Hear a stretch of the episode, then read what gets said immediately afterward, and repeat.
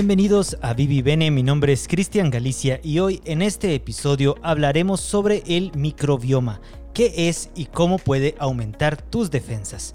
En Vivi Bene tenemos como objetivo acercar a médicos y expertos con nuestros usuarios. Por eso hemos invitado a Carla María Castrillón Flores, licenciada en Mercadotecnia con una maestría en finanzas. Carla es experta en medicina anti-aging, gerente de Elan Med Center Guatemala. Es docente universitaria y panelista regular en varios programas de radio y televisión del país. Bienvenida Carla a Vivi Bene. ¿Cómo te encuentras? Muy bien, Cristian, muy contenta de estar acá con ustedes, eh, con tu audiencia, compartiendo este tema tan importante. Muchas gracias nuevamente entonces por estar con nosotros. A nuestros oyentes queremos invitarles a escribir las preguntas que tengan sobre microbioma en nuestro Facebook. Las resolveremos más adelante. Pero, Carla, quiero iniciar con la gran pregunta. ¿Qué es el microbioma y cuáles son sus funciones? Sí, mira, el microbioma es ahorita eh, motivo de estudio de lo más reciente que hay porque se trata de todos los microorganismos benignos que tenemos en el cuerpo, que son más que nosotros mismos. A esto me refiero con que tenemos más células y genes de microorganismos que de células humanas. Entonces, ponte, estos son mayormente eh, benignos, ¿verdad? Se dice benignos porque tienen muchas funciones beneficiosas para nuestro organismo. Entre estos se encuentran bacterias, virus, protozoos, pero para darte un ejemplo, se acaba de descubrir que la mitocondria, que es la que nos da la energía a la célula, es una bacteria que está presente en el planeta hace millones de años. Entonces hicimos como una simbiosis y tomamos esa bacteria para que ahora nos dé energía a la célula. Así de importante. O ponte los virus, son los que en la naturaleza nos dan la información como los ingenieros, son los que le dan la coraza a la tortuga, o las espinas a las rosas, o, o sea, son, son parte nuestra que no por ser eh, microorganismos son malignos, ¿verdad? Entonces, estas son indispensables para nosotros, para nuestra sobrevivencia y nuestra salud, y se encuentran en diferentes partes del cuerpo. Ponte la piel, contiene, que es el órgano más grande, contiene eh, su propia microbioma con un pH determinado, con pH de 5.5, porque probablemente has escuchado que un pH normal es de 7, ¿verdad? Pero 7 es en sangre. Eh, para piel, un pH normal y sano es de 5.5. También se encuentra en el colon. Ahí es donde se encuentra la mayor parte de la microbioma. La vagina de la mujer contiene otra microbioma que es un poco más ácida por ser como una frontera entre lo interno y externo. La boca también ya contiene microbioma porque ahí es donde empieza la digestión. Entonces se dice de que 70% somos microorganismos y solo 30% somos células humanas.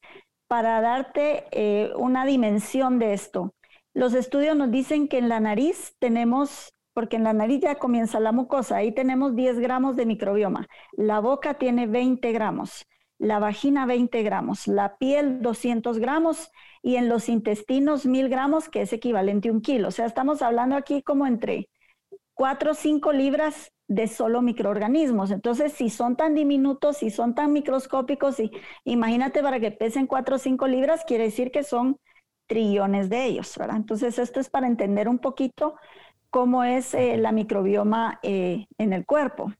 Siendo tan extensa el microbioma en el cuerpo, ¿cómo podemos cuidar de él?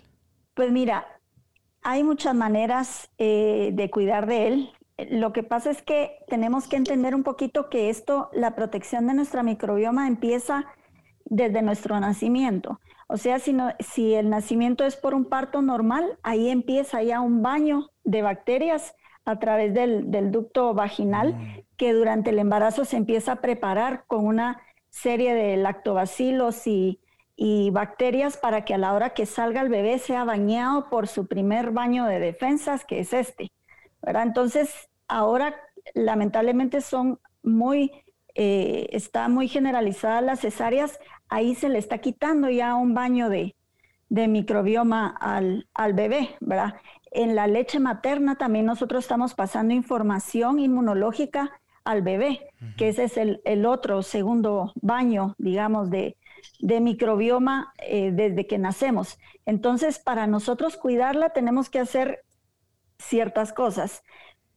Lo principal es la alimentación, porque lo que nosotros estemos comiendo va a alimentar a las bacterias buenas o a las bacterias que después se van a volver patógenas, como ponte un E. coli, ¿verdad? Eh, un E. coli que eh, después nos va a provocar eh, muchos problemas gástricos, de reflujo, etcétera, es porque nuestra alimentación ha estado desequilibrada con muchos azúcares o carbohidratos simples, donde le estamos dando de comer a las bacterias patógenas que se crecieron en, población y ese es el problema con los microorganismos, ¿verdad? Si se crecen de población desmedida o si se salen de su lugar también, que eso puede darse, ¿verdad? Que es cuando se dan las infecciones. Entonces, para cuidarlo, eh, pues los consejos es una buena alimentación, ¿verdad? Porque eh, los probióticos tienen que alimentarse de fibra, que está en las verduras, en lo crudo, ¿verdad? Comer en la medida de lo posible las cosas crudas, que son las que contienen fibra, verduras, eh, los vegetales, ¿verdad? Las ensaladas, las frutas.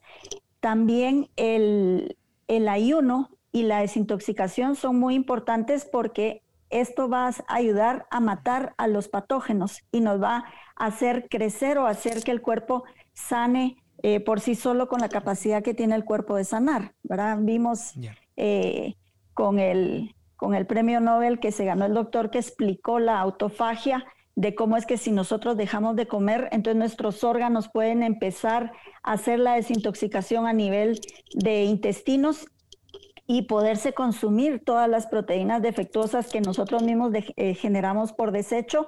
Entonces aquí es donde se aconseja para mejorar la microbioma el ayuno, ¿verdad? Entonces creo que en todas las religiones, todas las culturas te hablan de, ayuno, en la Biblia está, o sea, esto es un conocimiento milenario, los beneficios que tiene el ayuno y desintoxicar nuestro organismo para ayudar a regular nosotros a la microbioma, tratando de eliminar lo procesado, porque realmente en lo procesado y lo refinado, nuestro cuerpo pues no tiene la capacidad para digerir eso, ¿verdad? Entonces, Así es como nosotros vamos afectando a la microbioma. Dijiste un término en algún punto y es probiótico. Es decir, ¿los probióticos forman parte de la microbioma? Sí, o sea, los probióticos se usan ahora como un término para volver a, nutrir a la microbioma, ¿verdad? O sea, eh, si digamos hemos tenido protocolos de antibióticos los antibióticos vienen y no discriminan malo y bueno y te matan flora bacteriana de la positiva y te matan los patógenos. Entonces, si tú has recibido, independientemente aunque haya sido hace años, protocolos de antibióticos y no has vuelto a sembrar esa flora que se destruyó, tu sistema inmunológico se está bien dominado. Entonces, el probiótico es una creación que, que encontraron para que nosotros podamos volver a ingerir esa, toda esa bacteria beneficiosa, porque esta bacteria nos ayuda, por ejemplo, a nutrirnos, porque ah, sin algunos de estos microorganismos no podemos eh, nosotros absorber eh, vitaminas, absorber nutrientes a nivel de tracto gastrointestinal. Entonces tenemos que recuperar la flora, darle al organismo el ambiente natural en el estómago, por ejemplo, ese está formado por la flora bacteriana el ácido gástrico y las enzimas digestivas. Entonces, tanto medicamento viene a interrumpir este ambiente natural de, del estómago o ponte los, los antiácidos, vienen a interrumpir este equilibrio que hay como de una selva tropical a nivel intestinal. Entonces se crean los probióticos para que todos los que hayamos tenido que pasar por medicamentos, por diferentes cosas que nos han alterado la microbioma y que nos están dejando con infecciones recurrentes, ya sea urinarias o de cualquier tipo, de garganta o respiratorias o lo que sea, o si simplemente nosotros queremos volver a fortalecer nuestro sistema inmunológico, es necesario volver a ingerir estos probióticos. Pero como te decía, de nada nos va a servir nosotros ingerir los probióticos si vamos a tener una mala dieta, porque estos se van a volver a morir, porque no, porque no tienen su alimento que son los prebióticos. Entonces los prebióticos son los, eh, vienen en los vegetales, vienen en la fibra, que eso es lo que necesita comer estos probióticos. Entonces la misma naturaleza nos está diciendo cómo es que nosotros tenemos que comer sanamente para poder tener una buena salud. Precisamente te iba a preguntar sobre ese otro término, prebióticos. ¿Cuál era la diferencia entre prebiótico y probiótico? Y dices que prebiótico son verduras. Eh, eh, prebiótico es el alimento del probiótico. Ah, ya. ¿Verdad? Entonces en este, en este léxico se, se dice y también ahora se te puede suplementar de prebióticos, ¿verdad? Pero lo mejor es siempre irte por lo natural, ¿verdad? Por lo que se encuentra mm. eh, en los alimentos, consumirlos porque te van a traer muchos beneficios, el traer sus propias enzimas, sus vitaminas y todo lo que realmente el cuerpo necesita para construir una buena salud. Muy bien, en el, siguiendo en la línea de los probióticos, te pregunto, ¿son beneficiosos? perdón, ¿los probióticos beneficiosos funcionan igual para cualquier persona? Eh, sí, mira, digamos los protocolos adecuados de probióticos eh, tiene que ser, estos se miden en billones, o sea, se miden así, por billones y por cantidad de cepas. Entonces, una buena dosis son 20 billones en adelante. Nosotros tenemos desde 20 hasta 66 billones cuando los pacientes tienen ya un sistema inmunológico muy comprometido, son muy alérgicos, aquellas personas que hasta ponerse una piña en la boca les genera toda una alergia en toda la mucosa, son personas con un, con un microbioma muy, muy escaso, ¿verdad? Que sus defensas están muy, muy bajas, entonces se dan más probióticos. El único eh, la única efecto que tendrías si ingieres mucho probiótico es un poco de diarrea. Entonces eso te diría es mucho probiótico, pero realmente para llegar ahí cuesta porque actualmente en Guatemala solo te venden, una marca te vende un probiótico que trae dos billones y una cepa. Y eso es sumamente pequeño para realmente hacer un cambio en tu flora bacteriana. Hay otra que trae 10 billones y una cepa. Entonces es solo como querer ir a sembrar pinos donde hubo selva tropical, ¿verdad? Entonces, unas buenas dosis estás hablando de 20 billones en adelante y siquiera de 15 a 25 cepas diferentes. Entonces, los protocolos que nosotros recomendamos son eh, desde 66 billones, 25 cepas por un mes, ponte. El siguiente mes, pues la cambiamos, bajamos a 30 billones, 25 cepas y así unos tres meses para que la persona recupere eh, su microbioma, ¿verdad? Damos ciertos consejos, por ejemplo, no usar constantemente enjuagues bucales porque eso te mata la, microbioma que tienes en la boca y de ahí ya necesitas esas enzimas y esa microbioma y masticar bien porque ahí va a ser donde va a empezar tu digestión. Entonces ese es uno de los consejos. Eh, eh, yo he tenido pacientes que me dicen, mire, lo que pasa es que yo he tenido muy mal aliento y mis hijos tienen mal aliento, pero el mal aliento no viene de la boca. O sea, el mal aliento por lo regular viene de una mala digestión, de, de estar con el sistema muy intoxicado o a veces tal vez un problema eh, dental, ¿verdad? Que es necesario acudir al dentista, pero no, no a, a puro antiséptico mantenerte porque estás afectando tu microbioma, ¿verdad? Como lo mismo que no es aconsejable automedicarte con antibióticos, ¿verdad? Que, ay, me empieza, bueno, ahorita estamos en una pandemia, es otra cosa completamente, pero hablando de normalmente, pues no porque empiece yo con un dolor de garganta me voy a ir a tomar antibióticos si no sé si realmente es bacteriano, es viral o qué es lo que está pasando, ¿verdad? Que esto sea única y exclusivamente recetado por médicos porque sí nos salvan la vida, son importantes, etcétera, pero no el uso desmedido y no la automedicación.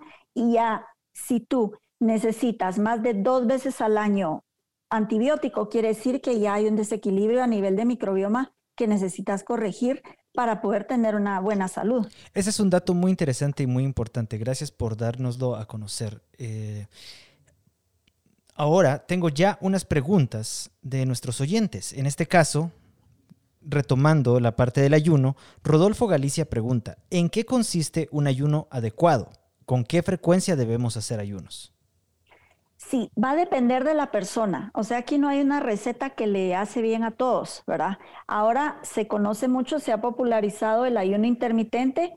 Es eh, muy beneficioso ayunar por 16 horas y comer en una ventana de 8 horas. Eso incluye la noche. Entonces, cenas temprano y al día siguiente tu desayuno ya no va a ser al normal levantarte, sino un poquito más tarde. Hay muchas personas que amanecen sin hambre y es porque ya tienen su glucosa alta en, en, la sangre. Entonces están sin hambre y no les va dando hambre hasta ya entrada la mañana, tipo 10, 11 de la mañana. Entonces hay que aprovechar ahí todas esas horas de ayuno porque son las que nos van a ayudar a entrar en la autofagia eh, de lo que se sabe ahora. ¿verdad? Ese es un tipo de ayuno. Hay otro ayuno que es eh, muy bueno, muy recomendado. Los alemanes han hecho estudios sobre este y es ayunar 24 horas cada 7 días. Tú ayunas 24 horas cada 7 días y también te ayuda muchísimo con enfermedades autoinmunes, con una serie de padecimientos. Después hay ayunos un poco eh, más prolongados y estos los puedes acompañar con licuados de nosotros por lo regular usamos uno donde damos tres días de licuados, es ilimitado el licuado, ¿verdad? Porque ahí lo que se está evitando es que tu estómago digiera. Entonces esos tres días, a la hora que te hambre, te tomas el licuado las veces que sea. Y ya solo eso va a ser un gran alivio, un gran descanso para tus órganos y para darle a tu cuerpo el espacio de que se empiece a regenerar, porque si constantemente estás comiendo cada tres horas, cada tres horas, entonces el, organismo ni siquiera le da tiempo de terminar de digerir cuando ya le viene la siguiente comida. Entonces ahí es en, además esto de comer tan seguido es algo de la, de la vida moderna, ¿verdad? Pero como te digo siempre, hay que evaluar al paciente y tener un cuadro completo para poderle recomendar, acorde a su estilo de vida, acorde a sus marcadores, sus niveles en sangre, etcétera, cuál es el ayuno más adecuado. Entonces uno puede, si uno está así como más en contacto con su cuerpo, puede ir probando estos diferentes ayunos. No, no le va a pasar nada malo a nadie por saltarse una comida. Pero entonces es de ir probando qué es lo que nos va haciendo sentir mejor. Muy bien. Eh, tengo curiosidad sobre cuando dices que hay un ayuno que se puede acompañar con licuados. Eh, ¿De qué son estos licuados? Mira, puedes hacerlo de piña con apio, y pepino, por ejemplo, ¿verdad? Entonces ese es un buen licuado porque es bastante desintoxicante en épocas de, mango maduro y si no tienes problemas de, azúcar en la sangre, se pueden hacer con mango maduro y ese te purifica la sangre, el igual que, que jugos de uva, por ejemplo, o de manzana, te ayuda a limpiar también eh, el organismo, ¿verdad? Entonces, no es recomendable periodos muy largos de tiempo en esto, sino solo periodos cortos, hacer estas desintoxicaciones. También puedes hacer la dieta imitación de ayuno, se llama. Esa dieta consiste en que te tomas un licuado por la mañana, comes libremente en el almuerzo y en la noche tomas otro licuado. El licuado de la noche, ponte, puede ser una manzana entera con un par de cucharadas de avena cruda en agua. Mira, te quita reflujo, te hace sentir te sentís riquísimo. En la mañana tu licuado que sea unos tres vegetales con una fruta y tu cuerpo se va a empezar, a, vas a bajar de peso, te haces empezar a sentir mejor. Ahí estás imitando el ayuno, aunque no hagas el ayuno mm, completamente. Paula Vázquez precisamente pregunta si todos los vegetales tienen la misma carga de prebióticos. Eh, no, todos varían. Aquí lo principal para el cuerpo y para todo es que tengamos variedad, ¿verdad? Acá estamos en un país pues bendecido donde vamos a encontrar variedad.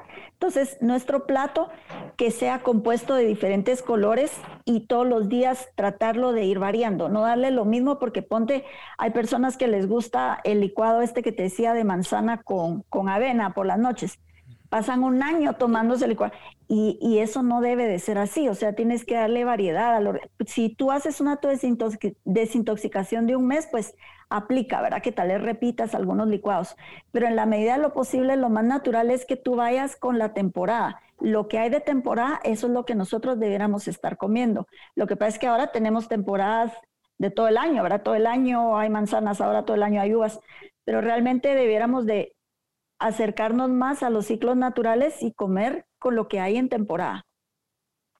Muchas gracias. Ahora pasemos a otro tema. ¿Qué opinas del trasplante de la microbiota fecal? ¿Qué tan común es el procedimiento?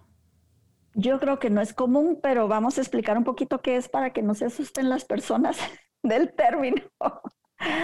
Eh, resulta ser que es la manera más rápida de regular la microbioma. Esta se está usando muchísimo en Europa, se ha usado siempre.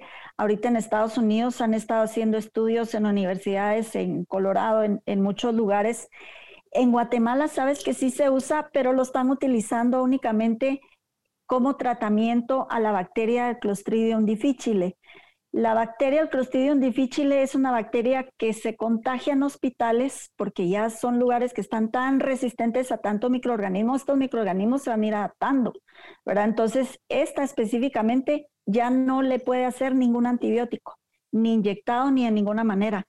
Entonces, los gastroenterólogos es la especialidad encargada de hacer estos trasplantes y la clave es conseguir un donante sano, un donante sano es un donante que no haya tenido enfermedades virales como ponte una hepatitis o algo así que puedan traspasar a través de, su donación, que sea alguien con una buena alimentación, que esté sano, que tenga eh, regular su digestión, eh, etcétera. Entonces, este es un buen donante y es a través de colonoscopía, que lo están haciendo en los hospitales acá, donde te introducen el trasplante de heces. En Estados Unidos es un poquito más son un poquito más ágiles, incluso lo han hecho hasta los, eh, lo logran secar, pulverizar y hay a quienes se los dan en cápsulas y otros por, por enema.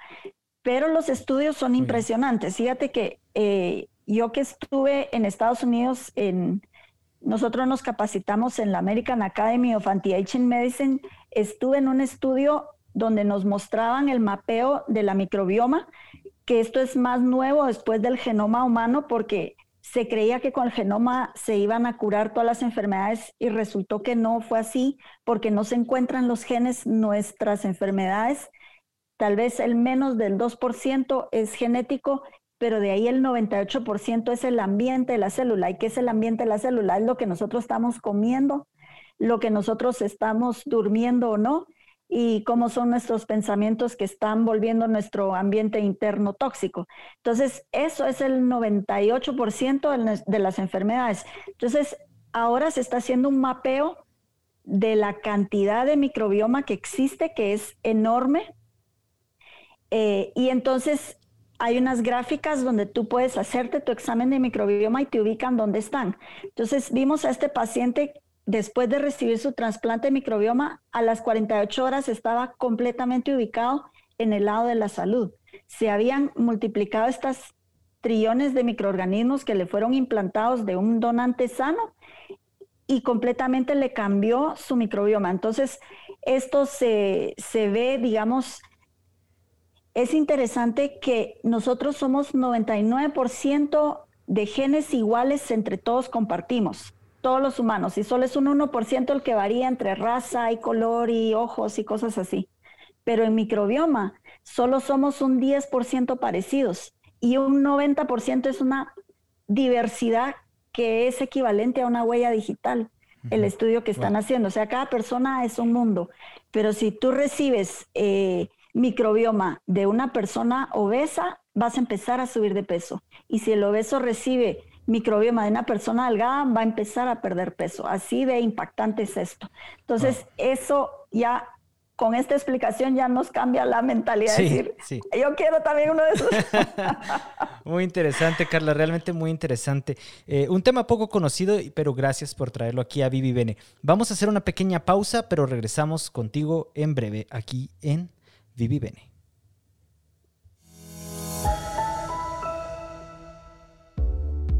Visita vivivene.gt y empieza a mejorar tu vida hoy.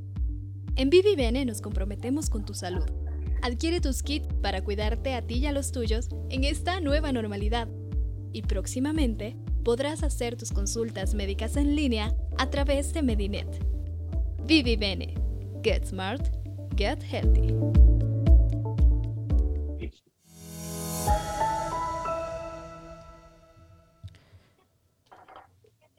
Nos encontramos en Vivi hablando sobre microbioma y cómo este puede aumentar tus defensas. Nos acompaña Carla Castrillón, experta en medicina anti-aging y gerente de Elan Med Center Guatemala. A nuestros oyentes queremos invitarles a escribir las preguntas que tengan sobre el microbioma o sobre cómo aumentar nuestras defensas. Carla, otra pregunta. ¿Cómo podemos prevenir el envejecimiento temprano ahora que estamos trabajando desde casa, expuestos al sedentarismo y a las pantallas de las computadoras y de los teléfonos y de las tablets y del televisor. y del celular. Sí.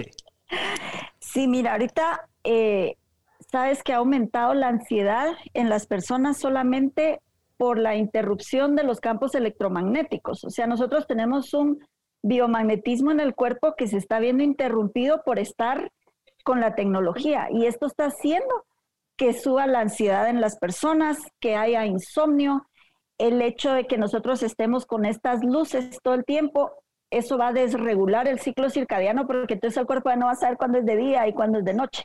Entonces, de lo que se recomienda es eh, que incrementemos la serotonina. Entonces, ¿cómo logramos incrementar los niveles de serotonina? Esto lo hacemos a través de una buena dieta y me van a decir que tiene que ver la dieta con un neurotransmisor. Resulta ser que el 90% de la serotonina se genera en los intestinos. Entonces, si tenemos una mala digestión debido a una mala dieta, no de que hay algo malo con nosotros, no vamos a generar serotonina. Entonces, antes de empezar a pensar en tomar un antidepresivo, mejor mejoremos nuestra digestión. Y te puedo decir que la mayoría de personas deprimidas tienen una mala digestión. Entonces, obviamente, si tu digestión, tu sistema digestivo no puede generar la serotonina, tú te haces sentir deprimido. Entonces, una manera de incrementar la serotonina es una buena dieta. Segundo, el ejercicio. Los beneficios que nos da. Incluso en el encierro podemos hacer ejercicio. En cuanto al ejercicio, pues yo les aconsejo el que les guste, no un sacrificio de, ay, me tengo que levantar, hacer esto, ¿verdad? Sino lo que le guste a la persona, si es baile, si es yoga, si es al alcance del, del internet, tenemos ahora cualquier entreno pero el asunto es moverse, ¿verdad? Y empezar, si nunca lo hemos hecho y entre más grandes somos, más lo necesitamos. Esto no es una cosa que, ay, eso es para jóvenes y para los atletas, no. Lo necesitan todas las personas y más si estamos en confinamiento. Entonces, en un metro cuadrado podemos saltar, podemos hacer zapitos, podemos hacer sentadillas, podemos hacer despechadas, que ni lo vamos a lograr hacer, pero el ejercicio es así, se empieza poco a poco y cada vez vamos a ir ganando más. Entonces, esta es una de las de los primeros consejos. El segundo es mantener nuestro ciclo circadiano de que aunque hagamos oficina en casa, pues tener un horario en la mañana. Eh, les aconsejo salir a que les dé la luz del sol para que el cuerpo del cortisol pueda leer que es de día, porque eso que van a hacer en la mañana va a hacer que tengan una buena noche. Pero si pasamos todo el día con una luz perenne, el cuerpo no sabe ni cuándo es de día y cuándo es de noche. Entonces tenemos que dormir adecuadamente y dormir adecuadamente no es dormirme en cualquier lado, dormirme a cualquier hora, sino es dormir preferiblemente de 10 de la noche a 4, 5, del 6 de la mañana a la hora que se tenga que levantar la persona, porque esto tiene que ver con los ciclos de la naturaleza. Entonces, antes de medianoche ya tenemos que estar entrando en las etapas de sueño profundo para que eh, realmente el cuerpo se pueda desintoxicar, descansar y mejorar la función nerviosa y sentirnos más relajados. Entonces les aconsejo buscar estos filtros que hay ahora de luz azul, los celulares los traen también, se puede conectar ya en la noche. El filtro de luz azul es muy importante porque si estamos recibiendo esta luz todo el tiempo, incluso de noche, no vamos a poder generar los neurotransmisores como la melatonina y los que nos van a inducir al sueño y a un sueño profundo. Entonces, aunque estemos confinados, y encerrados tenemos que mantener nuestro ciclo circadiano para mantener la relajación. Y para esto es importante eh, cualquier método de relajación. O sea, ver televisión acostados no es relajación, ¿verdad? O sea, tenemos que de veras hacer cosas que nos relajen, como hacer estiramientos, eh, oración. Si nosotros somos religiosos, pues un momento de, activar nuestro sistema parasimpático para poder bajar revoluciones, bajarle la intensidad a las luces, la meditación, eh, tener conversaciones agradables con seres queridos. Si hay relaciones tóxicas, pues tratarlas de evitar porque nos van a enfermar más, ¿verdad? Entonces eso sería lo que Muy tendría de consejo. Muy bien, Carla. De hecho, eh, tengo algunos saludos de parte de Ana Fabiola de Romero. Dice, muy interesante, gracias Carla. Em, Antonio Ramírez de León dice, muy interesante lo de los microbiomas. Eh, entonces tenemos algunas personas ahí que están mandándote saludos. Ay, muchas gracias, Fabiola, gracias. Sí, y bueno, ahora en tiempos en los que en Guatemala finalizó el estado de calamidad, en la que pues prácticamente todo está abierto ahora, eh, y necesitamos sobre todo tener un buen sistema inmune. La pregunta es, ¿cómo influye el microbioma en este sistema inmune? Eh, sí, esto es importantísimo porque lo más inteligente hacer es subir nuestras defensas, ¿verdad? Porque no solo va a ser para COVID, sino va a ser para cualquier otro padecimiento que tengamos, ¿verdad? O cualquier otro virus nuevo que vaya a salir o lo que sea. Entonces lo más importante es tener bien nuestras defensas. Hay una gráfica que ejemplifica mucho esto en Estados Unidos, cómo está el uso aumentado de antibióticos y va de la mano con el aumento de diabetes tipo 2, de tipo 2 y de la obesidad.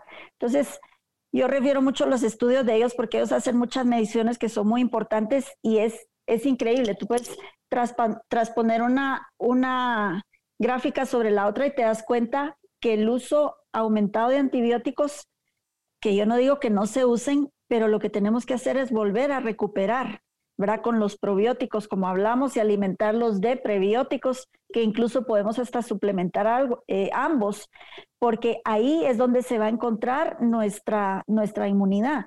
Si nosotros vemos ahorita qué son los problemas o los pacientes que están más propensos a, contraer COVID, son personas con diabetes tipo 2, con obesidad o con enfermedades cardíacas. Y acá esos tres padecimientos nos está hablando de microbioma alterada, ¿verdad? De microorganismos patógenos aumentados, donde eh, ahí es donde nos está diciendo por qué estas personas están más propensas al COVID, ¿verdad?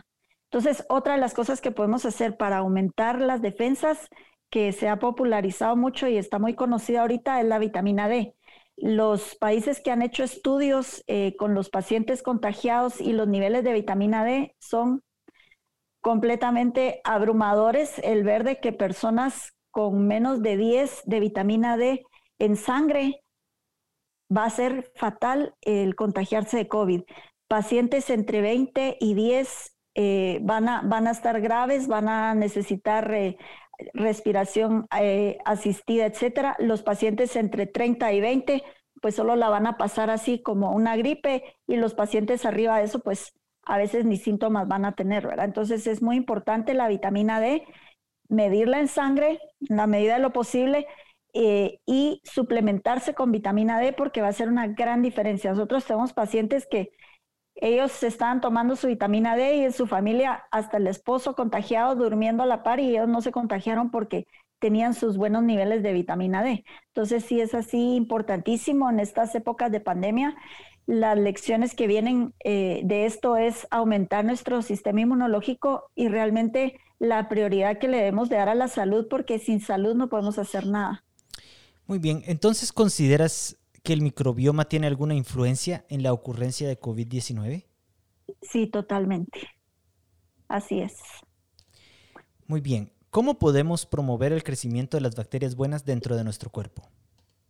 Pues mira, eh, lo que habíamos hablado, ¿verdad? La, de, de, empezar con ayunos y desintoxicación, si nunca lo hemos hecho, es aconsejable una o dos veces al año, dependiendo eh, lo que se esté padeciendo, evitar los productos procesados y refinados porque son sumamente eh, inflamatorios, consumir más omega 3, o sea, de las grasas buenas como el aceite de oliva, el de coco, tratar de bajar los omega 6, que son los aceites procesados de, del supermercado. Hay, una buena eh, opción que podemos utilizar mantequilla natural de la que está refrigerada, no la margarina del anaquel, ¿verdad? Esa no, sino la mantequilla pura animal. Esa es una buena opción para cambiar eh, el aceite este de omega 6. Los, eh, los probióticos, como habíamos dicho, los suplementos de probióticos y también hay ahora unas bebidas excelentes como la kombucha, no sé si la conoces, si la has visto. La he escuchado. De hecho, la última semana me la han mencionado varias veces y me la he topado ah, en pues algunas cuentas de Instagram. Ya, tienes que probarla. La kombucha es una bebida que se fermenta.